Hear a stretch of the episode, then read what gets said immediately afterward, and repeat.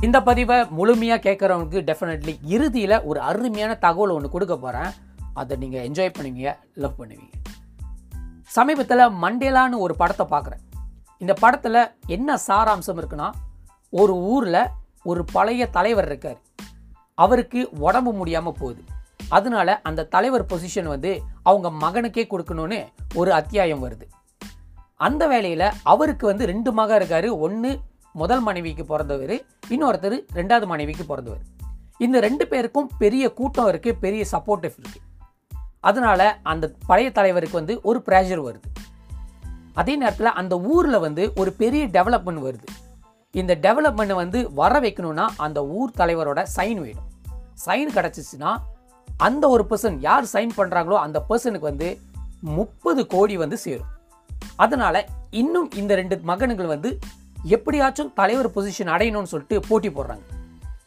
அதே நேரத்தில் அந்த ஊருக்குள்ளே இருக்கிற ஓட்டர்ஸ் எடுக்கும் போது சரி சமமாக முதல் மகனுக்கு சரி சமமாக ஒரு நானூறு பேர் ஓட் பண்ணுறாங்க ரெண்டாவது மகனுக்கு சரி சமமாக ஒரு ஓட் பண்ணுறாங்க அந்த நேரத்தில் ஒரே ஒரு ஒருத்தரோட ஓட்டு மட்டும்தான் டிசைட் பண்ண போது இவங்க ரெண்டு பேரில் யார் வெற்றியாளர்னு.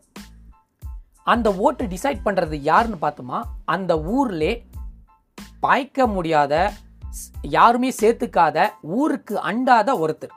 ஆனால் உழைக்கிறவர். இவர் எந்த இடத்துல மனசுனாவே ப்ரொஜெக்ஷன் பண்ண மாட்டாங்க. ஆனால் அவருக்கு வந்து ஒரு ஓட்டு உரிமை வந்து விழுவுது.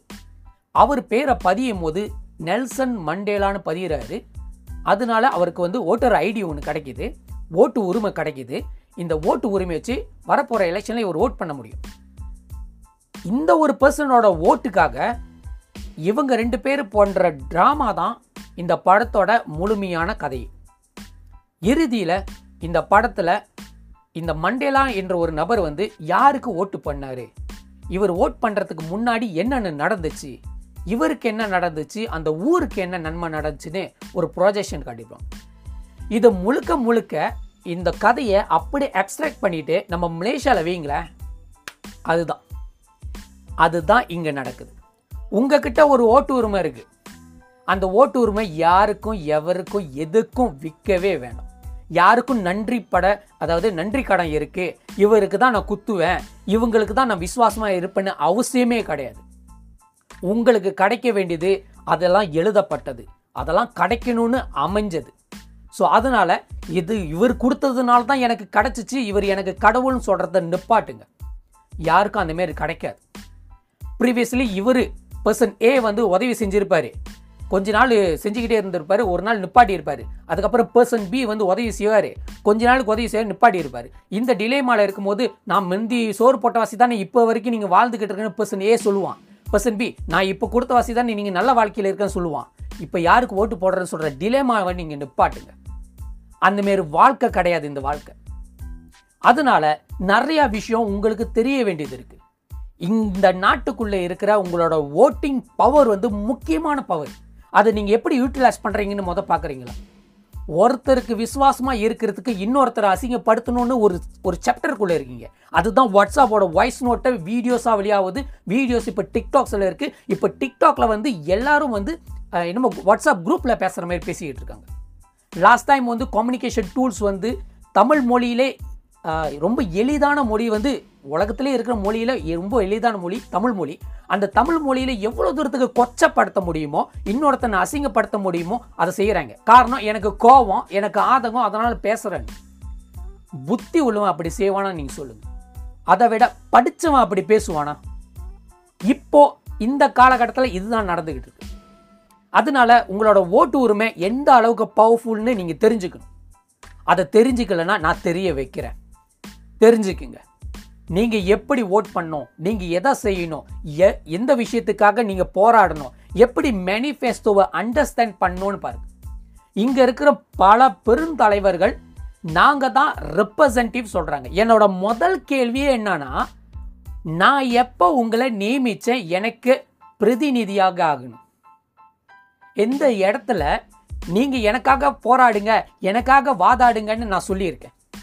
எனக்கு அவசியமே கிடையாது. காரணம் நானே எனக்கு நான் வாதாடிக்கும் எனக்கு என்ன வேணும்னு எந்த இடத்துல எனக்கு கிடைக்கும்னு அதை நான் கேட்டு வாங்க முடியும். ஆனால் இங்கே இன்னமும் நாங்கள் கேட்டால் தான் கிடைக்கும். நாங்கள் சொன்னாதான் கொடுப்பாங்க. நாங்கள் கை தட்டினா தான் அந்த இடத்துல வந்து கொடி பறக்கும் அப்படின்னு பேசிக்கிட்டு இருக்கு தமிழ்நாட்டில் இருக்கிற சினிமா மாரி மாற்றிக்கிட்டு இருக்கீங்க. இந்த மாரி தலைவர் விட்டுருங்க. நல்ல தலைவர்களை நான் பார்த்துருக்கேன் சந்திச்சிருக்கேன் பேசியிருக்கேன் அவரோட கருத்தை நான் எடுத்திருக்கேன்.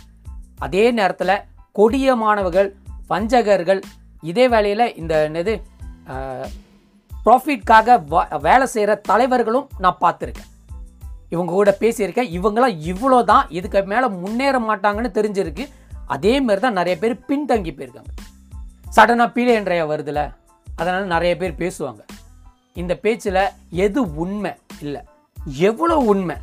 அதுக்குள்ளே இருக்கிற எவ்வளோ பொய்ன்னு நீங்கள் தெரிஞ்சிருக்கிற தெரிஞ்சுக்கிற நேரம் வந்துருச்சு. புரிஞ்சுக்குங்க உங்களோட ஓட்டிங் பவர் வந்து ரொம்ப முக்கியமான விஷயம். ஒரு தடவை தான் ஓட் பண்ணுவீங்க. அந்த ஓட்டிங்கில் உங்களுக்கு என்ன கிடைக்கும்? இதனால உங்களோட சமுதாயத்துக்கு என்ன கிடைக்கும்? இதனால உங்களோட வளர்ச்சிக்கு என்ன கிடைக்கும்னு நீங்கள் முடிவு பண்ணுற நேரம் இது. கடைசி நேரத்தில் டிக்டாக்ல பார்த்துட்டு இவருக்கு தான் ஓட் பண்ண சொல்லிட்டு முடிவு எடுக்காதீங்க. இன்றைய தேதியிலேருந்து வரப்போகிற பிள்ளைன்றலேருந்து கேம்பெயின் எல்லா இடத்துலையும் என்னோட பதிவு இருக்கும். இதில் எந்த விஷயம் உங்களுக்கு நல்லதுன்னு தோணுதோ அதை நீங்கள் எடுத்துக்கோங்க. எது வேலிட் சாலிட் நினைக்கிறீங்களோ அதையும் எடுத்துக்கோங்க. எது உங்களுக்கு தேவையில்லையோ அதை வந்து கண்டுக்காமல் போய்கிட்டே இருங்க. இங்கே எந்த ஒரு கட்சிக்கும் நான் ரெப்ரசன்டேட்டிவாக பேச கிடையாது. எனக்கு அவசியமும் கிடையாது.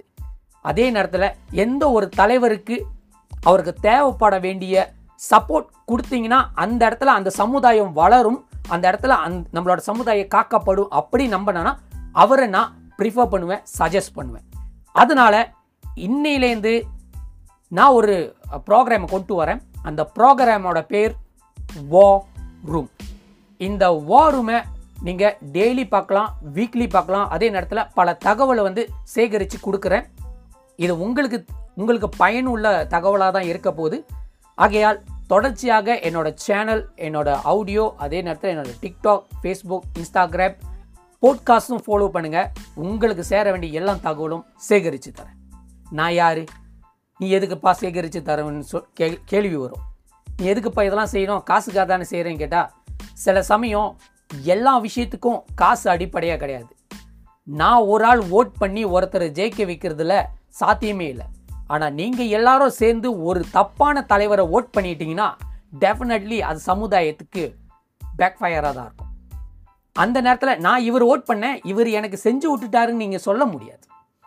ஸோ எல்லாருக்கும் சமமாக இருக்கிற ஒரு விஷயம் இந்த மீடியா தான். இந்த மீடியாவில் எனக்கு குரல் இருக்குது எனக்கு வளம் இருக்குது எனக்கு திறமை இருக்குது என்னோடய பதிவை நான் செய்கிறேன் இது உங்களுக்கு பயனாக இருந்தால் நீங்கள் அதை யூட்டிலைஸ் பண்ணிக்கங்க. உங்களின் ஒருவன். Welcome to war room